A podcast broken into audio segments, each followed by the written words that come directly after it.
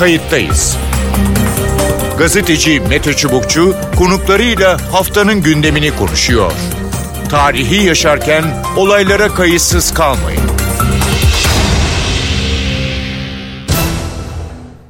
İyi günler. Bir kayıttayız programıyla daha karşınızdayız. Tarihe ışık tutmak ve olan biteni anlamak için önümüzdeki dakikalarda sizlerle birlikte olacağız. Ben Mete Çubukçu, editörümüz Sevan Kazancı. Kayıttayız da bu hafta tüm dünyanın sorun, sorununu küresel ısınmayı konuşacağız. İklim krizinin etkilerini her geçen gün daha fazla hissediyoruz dünyada. Herkesin de kabul ettiği bir gerçek bu. Yapılan araştırma ise insan faaliyetinin ısınmayı nasıl hızlandırdığını bir kez daha ispatlıyor. Nature dergisinde yayınlanan araştırmaya göre 20. yüzyılın son döneminde sıcaklıklar son 2000 yılda görülmemiş bir hızla yükseliş göstermiş. Özellikle Avrupa kavruluyor. Fransa'da 20 bölge kırmızı alarma geçti. Ülkede araç çıkama, çim sulama, özel yüzme havuzlarını doldurma yasaklandı. Avusturya'da mangal ya da ateş yakılması yasak. Birçok ülkede tren yolculuğu yapılmaması için tavsiyelerde bulunuluyor. Bilinçsiz tüketim, yüksek sera gazı sal salımı küresel ısınmaya giden kap yola yolda kapıları açıyor. Dünya artık bu sorunun yakıcı etkisiyle yüz yüze kayıtta izle küresel ısınmayı etkilerini nasıl frenleneceğini ve neler yapabileceğimizi konuşacağız. İki konuğumuz olacak. İlk konuğumuz Profesör Miktat Kadıoğlu, İTÜ Meteoroloji Mühendisi Bölümü öğretim üyelerinden. Miktat Bey hoş geldiniz programımıza. Hoş bulduk Mete Bey. Ee, bölümü ve üniversiteyi doğru söyledim değil mi? Doğrudur. Peki nasılsınız? İyiyim sağ olun. Serin bir yerde oturuyorum. Çok güzel. Peki e, pasaport programında da e, sizi konuk ettik. Bol bol konuştuk ama e, Avrupa kavruluyor. Yine çokça konuşuyoruz. Şimdi bu e, küresel ısınma, iklim değişikliği dediğimiz sadece bir kavram mı? Ya yoksa hakikaten e, ciddiye almamız gerekiyor mu? Yakınımıza bir şeyler yaklaşıyor mu? Ne dersiniz? Ya şimdi tabii küresel iklim değişikliği bu 3000. yılın e, en önemli problemlerden bir tanesi. Yani dünyada terörden ekonomik bunalımlar ve küresel iklim değişikliği bu 3000. yüzyılın en büyük problemi bu. Yani bunun için bütün dünya ülkeleri defalarca toplanıyorlar. Birleşmiş Milletler sürekli bu konuda çalışmalar yapıyor. Yani bu artık yani kem, bıçak kemiğe dayanmış bir durum bu. Bu iklim değişikliği tabii sadece havaları ısıtmıyor. Birçok yağışlarda azalma, deniz su seviyesinde değişiklik, orman yangınlarında artış, daha fazla gök gürültülü fırtına, daha fazla dolu, daha fazla sel anlamında birçok neden, probleme neden oluyor.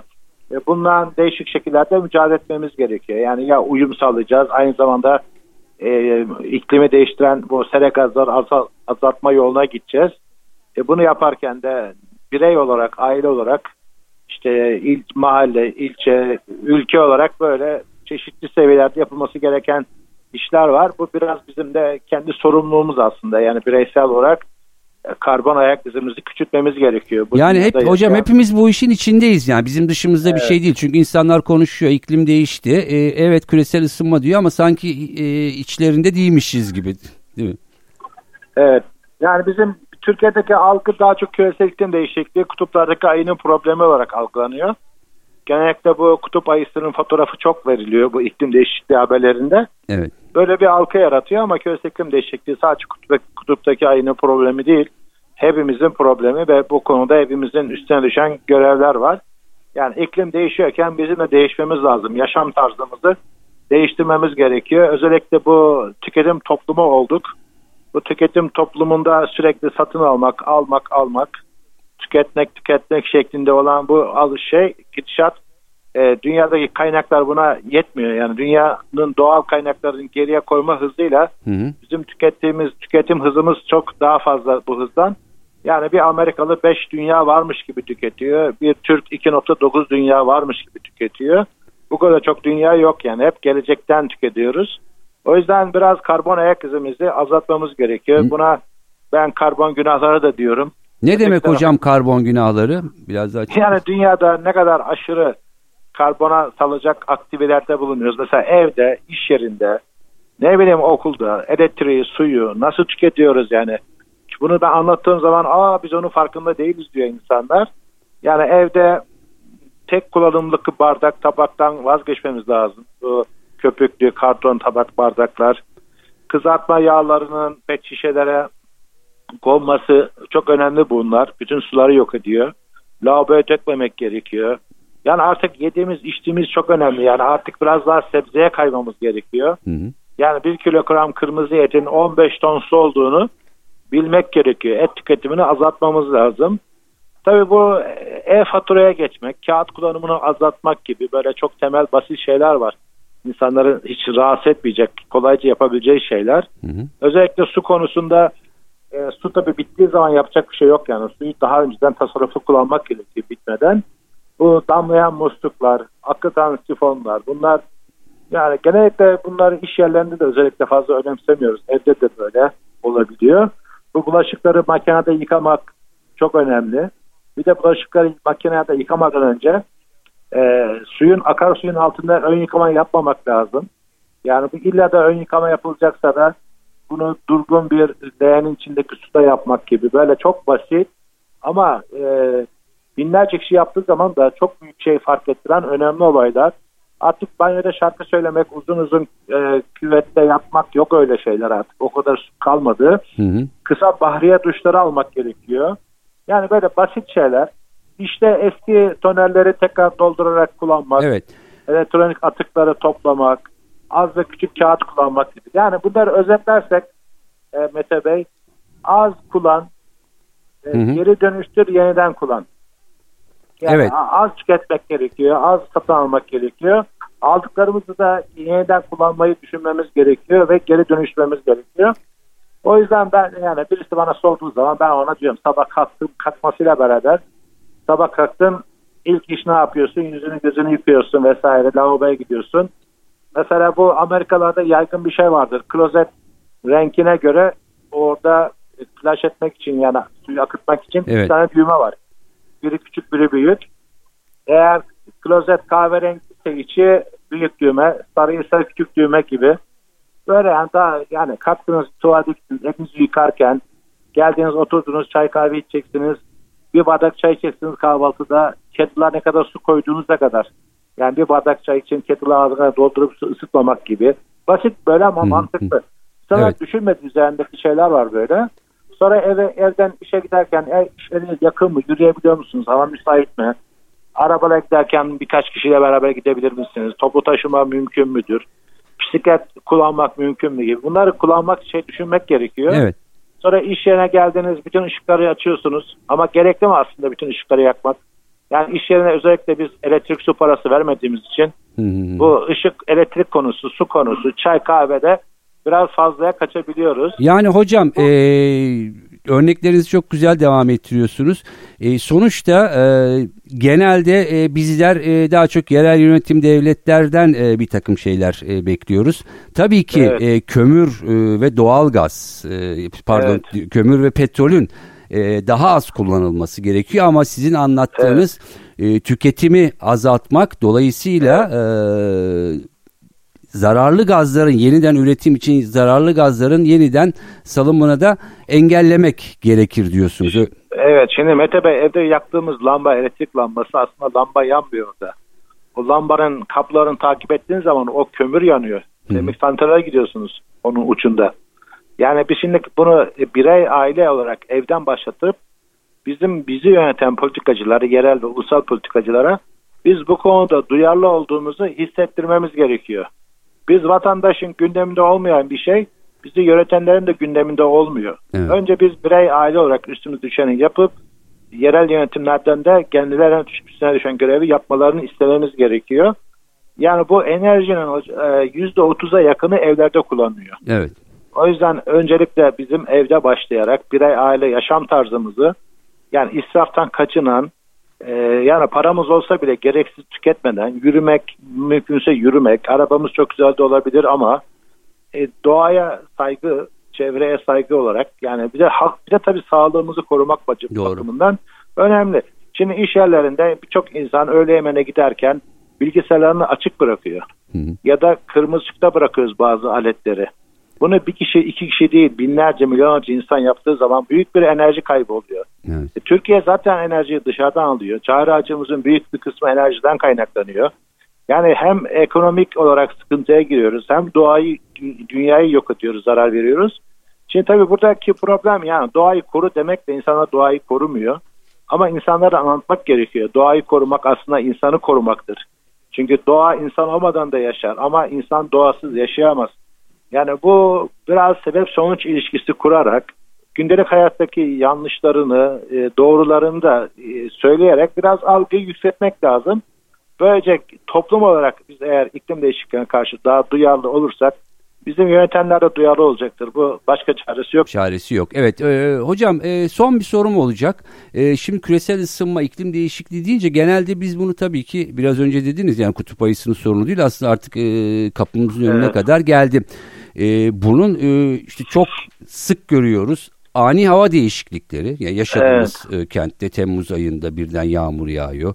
E, Düzce'de bir sel felaketi maalesef meydana geldi. Evet. Tabii ki bir takım doğa e, afetleri söz konusu ama bu tür değişiklikler de ciddi etkiler bırakıyor son dönemde ne dersiniz? Bununla bağlantısı var mı?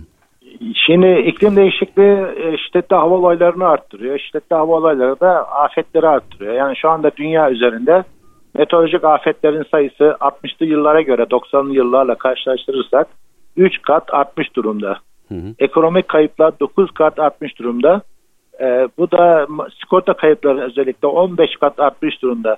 Şu anda Türkiye'de de böyle e, bilimsel çalışan büyük sigorta firmaları da artık meteoroloji mühendisi alarak meteorolojik risk analizi yapmaya başladılar. Yani bu e, dünyada şu anda meteorolojik afetlerin arttığı bir şey, bilimsel bir kesin bir durum. Hı hı. Tabii ki e, bu afet oluşması için insan etkisi lazım. İnsan gerekiyor. Hı hı. Yani aşırı yağışlar bir kaynak. Bu yağıştan, bu kaynaktan gelen yağışı alan bir alıcı var. Bu alıcıları da biz şiddetli yağışın e, akacağı, deniz ulaşacağı dere yataklarına koyduğumuz zaman bu tehlikeyi yani artan tehlikeyi afete dönüştürmüş oluyoruz. O yüzden evet. bu biraz şey sosyoekonomik bir problem aynı zamanda. Ama işte iklim değişikliğini e, biraz da keçi, e, günah keçisi olarak kullananlar da var. Yani işte derenin içine yerleşmiş, hiçbir altyapıyı dikkat etmemiş, evet. hiçbir tedbir almamış ama ne yapalım iklim değişti böyle oldu diyenler de var da Hı. o da doğru değil. Eğer bu iklim değişikliğini dikkat alıyorsak bu afetleri, altyapıyı da daha e, dikkatli yapmamız lazım. Özellikle İstanbul için veya Ankara gibi kentlerde kentsellerine büyük artışlar oluyor. O yüzden bu tür kentler dünyada artık sünger şehire dönüştü. Evet. Yani artık sünger şehir kavramını yağmur sularını bütün çatı, çatılardan caddelere vermekten vazgeçerek çatılardan gelen suyun depolanması, evet. yavaşlatılması, durdurulması gibi önlemlere gitmemiz yani gitmemiz lazım. Yani biraz ezberimizi bozmamız, bozmamız gerekiyor lazım. yani iklim değişti böyle oldu diye ağlamak çözüm değil. Değil. Yani durum e, ciddi. Hocam çok teşekkür ediyorum. Programımıza katıldığınız ve önerileriniz için gerçekten e, dinleyicilerimiz için çok e, pratik ve hakikaten e, günlük hayatımızda artık yapmamız gereken öneriler. Çok teşekkürler. Oldu. Hoşçakalın. Hoşçakalın. Kayıttayız'ın diğer konuğu Profesör Hüseyin Toros, Hüseyin Toros İstanbul Teknik Üniversitesi Meteoroloji Mühendisliği bölümü öğretim üyelerinden. Hocam hoş geldiniz programımıza. Hoş bulduk, iyi yayınlar diliyorum.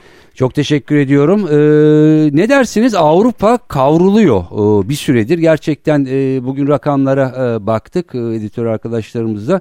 Çok yüksek bir takım önlemler e, alıyorlar. Zaman zaman oluyor ama giderek sıklaşıyor. Ne dersiniz? Yani sizin de belirttiğiniz gibi e, bu geçtiğimiz Haziran'da biliyorsunuz rekorlar kırdık. Temmuz ayı bitmek üzere ve yine bir rekora doğru gidiyoruz. Ee, aslında bilim insanlar uzun zamandır e, uyarılar söylüyordu. İşte dünya tehlikeyle karşı karşıya. Bu tehlikeyi bir şekilde soğuk hava dalgası, sıcak hava dalgası, kuraklık, aşırı yağışlar şeklinde hissediyorduk. Ve Avrupa bu sene e, ikinci ayında da Temmuz'da da yine e, çok ciddi bir sıcaklıkla karşı karşıya ve ciddi şekilde insan hayatı, insan hayat konforu etkilenmekte bundan. Hı hı. Ee, peki büyük resimde e, sera gazları yani dinleyicilerimiz artık tabii ki e, biliyorlar özellikle fosil e, yakıtlar yani petrol ve kömür başta olmak üzere en büyük etkiyi bunlar yapıyor e, denmekte e, ama bir türlü bunun önlemi de alınmamakta dünya anlamında söylüyorum ne dersiniz? Şimdi e, belirttiğiniz gibi şimdi son 150 yıldır fosil yakıtları işte fosil şey olabilir, sıvı yakıtlar olabilir, gaz olabilir, katı yakıtlar, kömür gibi olabilir. milyonlarca yıldır yer altında birikmiş enerji kaynağını yani karbonu biz bir anda e, kullanmaya başladık ve bundan enerji elde ediyoruz. Hı hı. Ve hayatımızı bundan sürdürüyoruz. Bu enerjiyi daha çok elektrik veya farklı şekillerde kullanıyoruz. Ve bu milyonlarca yıldır yer altında birikmiş olan karbon atmosferde oksijende bir şey karbon dioksit şeklinde son 100 yılda işte 300 ppm'den 410 ppm'leri geçmiş durumda şu anda. Yani, Tabii ki bunun hı. bunun da doğal bir sürecinde güneşten gelen ışınım ile yeryüzünden yansıtılan veya yeryüzünün neşrettiği ışınım arasındaki farklılık gittikçe azalmakta. Evet.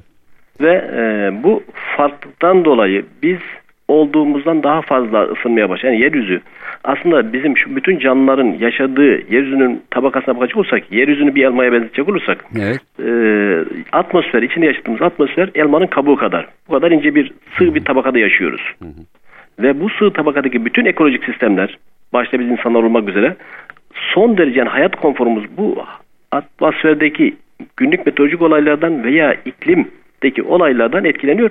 Aslında bu etki tabi e, tarih boyunca hep vardı ama son yüzyılda ki benim Türkiye'de yaptığım çalışmalarda da son 100 yılda bir dereceye varan artışları rahat bir şekilde kayıtlı yani ölçüm değerlerinden çıkarabiliyoruz. Ki dünya genelinde bu bir dereceye varan sıcaklık artışı söz konusu. Ee, ve bunun etkilerini bugün Avrupa'daki işte tem, Haziran ayında gördük, Temmuz ayında gördük sıcak hava dalgası şeklinde. E, bir şekilde bize yansıyor. İnsan konforu ciddi anlamda etkileniyor. E, bedensel olarak ve e, fiziki olarak hayatı buna müsait olmayan insanlar ciddi anlamda ölümlerle karşı karşıya veya evet. hastalıklarla karşı karşıya. Biz sadece insanlarda bunu görüyoruz ama bunu aynı şekilde nadir bitki türlerinde, hayvan türlerinde de aynı şekilde etkileri görmeye başladık e, maalesef böyle bir felakette karşı, karşı karşıya. Evet yani sonuçta e, anladığımız şu e, evet tabii ki yani 20. yüzyıl sanayileşme e, bu yönde giden ülkeler söz konusu ama e, özellikle kömür petrol tüketiminin aşırı artması gündelik normal tüketimin artması e, ve yapılan bir sürü yanlışlar da insan eliyle değil mi? Yani evet, bizim dışımızda evet, evet. bir şey yani, değil bu. Şöyle bir örnek vermek gerekiyor. Yani şimdi mesela evimizde bir dilim ekmek arttığı zaman hiçbir zaman biz şunu düşünmüyoruz. Ya bu bir dilimden ne olur? kaç kuruş diye düşünüyoruz. Evet. Ama bir dilimlik ekmek, buğdayın ekilmesi, e, hasata kadar geçen süreç, Hı. işte e, değişik birçok aşamadan geçiyor, ilaçlamadan, e, sulamadan vesaire geçiyor. Hasat dönemi, sonra öğütülmesi, değirmene gelmesi, un ekmeğe gelinceye kadar ciddi bir atmosfere karbon salınım var. Hı hı. Ama biz bu... tüketici olarak evet. onu bir dilim ekmek olarak görüyoruz. Veya soframızdaki herhangi bir şeyi bir pirinç tanesi olarak görebiliyoruz. Veya bir bardak suyu bir bardak su olarak görüyoruz ama su bize gelinceye kadar veya bir tişört veya bir gömlek olabilir veya başka bir kıyafet olabilir. Sadece onu parasal anlamda anlam görüyoruz. Değil mi? O, o pamuğun sulanmasından e, ta üzerimize gelmesine kadar o tişörtlerin ya da gömleklerin e, binlerce ton su, emek, sanayi, e, doğaya e, salınan e, zararlı gazlar. Sera gazlar var atmosfere salınan. Evet. Ve evet. bunun e, cezasında bugün farklı şekillerde işte geçtiğimiz haftada Düzce'de daha önce geçen 20 Haziran'da tarakları yaşadık. Hı. Maalesef can ve mal kaybı şeklinde hep beraber yaşıyoruz ki Avrupa'da bu sene daha çok sıcak hava dalgası şeklinde bunu hissediyor. Evet e, ve gerçekten de her geçen sene daha da sıklaşıyor. E, şimdi evet. havalar sıcaklaş sıcak olduğu zaman aşırı doğal olarak tabii ki Herkes hepimiz içeri kaçıyoruz evlerimize klima çalıştırıyoruz. Bu sefer de yine tersine bir etki başlıyor değil mi? kesinlikle kesinlikle. Yani biz kendimiz e, konforumuzu arttırmaya çalışıyoruz. Aslında belki bilinçsiz konfor artışı diyebiliriz. Arttırdıkça aslında bindiğimiz dalı kesmek diye bir tabir var ya. Evet. Aynen onu yapıyoruz. Yani şöyle küresel sıcaklığa baktığınız zaman dünya ölçeğinde son 20 yıl 22 yıldaki 20 yılı sıcak olarak geçtiğini görüyorsunuz. Hı hı. Son 4 yıl 2019'da rekorlara doğru koşuyor ama şöyle bakacak olursak 2016 yılı yani tarihte gözlenen en sıcak yıl oldu. 2017, 15, 18.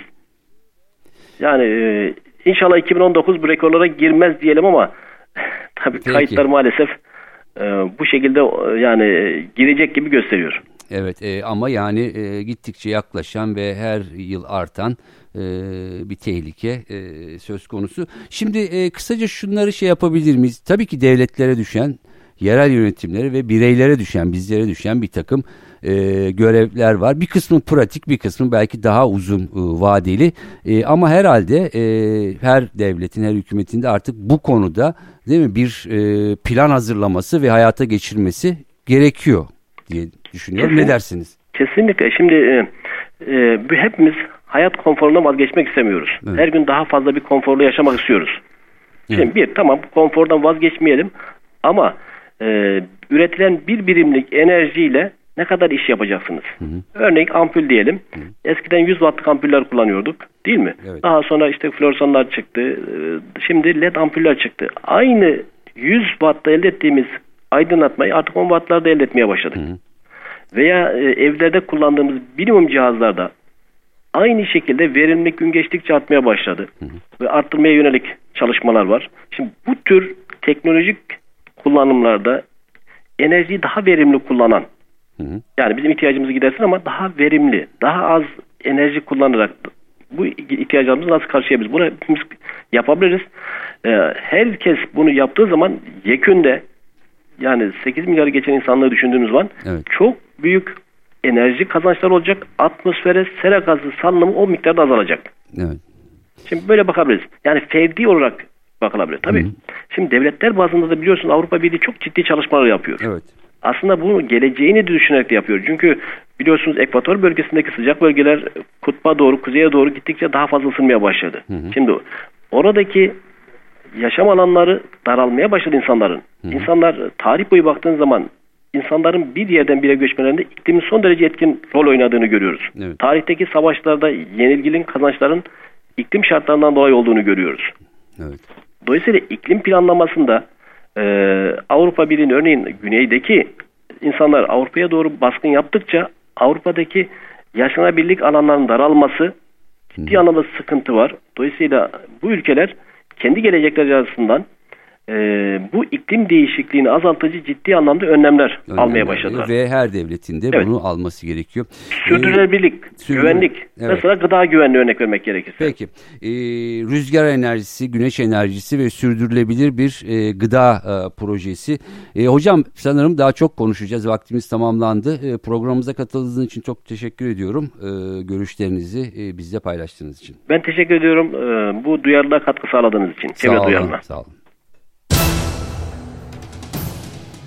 Kayıttayız'ın konukları Profesör Miktat Kadıoğlu ve Profesör Hüseyin Toros'tu. Her iki uzman da e, gerçekten e, zamanın giderek kısaldığını, e, sadece dünyada belli ülkelerin değil hemen hemen herkesin e, bu işten etkileneceğini, devletlerin, yerel yönetimlerin ama bireylerin, bizlerin e, kendine göre önlemleri şimdiden alması e, gerektiğinin altını çiziyorlar. E, gerçekten durum e, bizim dışımızda e, değil e, bizzat bizi ilgilendiriyor ve her geçen sene e, sıcağıyla soğuğuyla sel felaketiyle yanlış yapılaşmasıyla ya da yanlış e, planlama ya da fazla tüketim kömür petrol tüketimiyle birlikte e, gerçekten e, daha nazik ve tehlikeli bir yere doğru dünya ve insanlık gidiyor.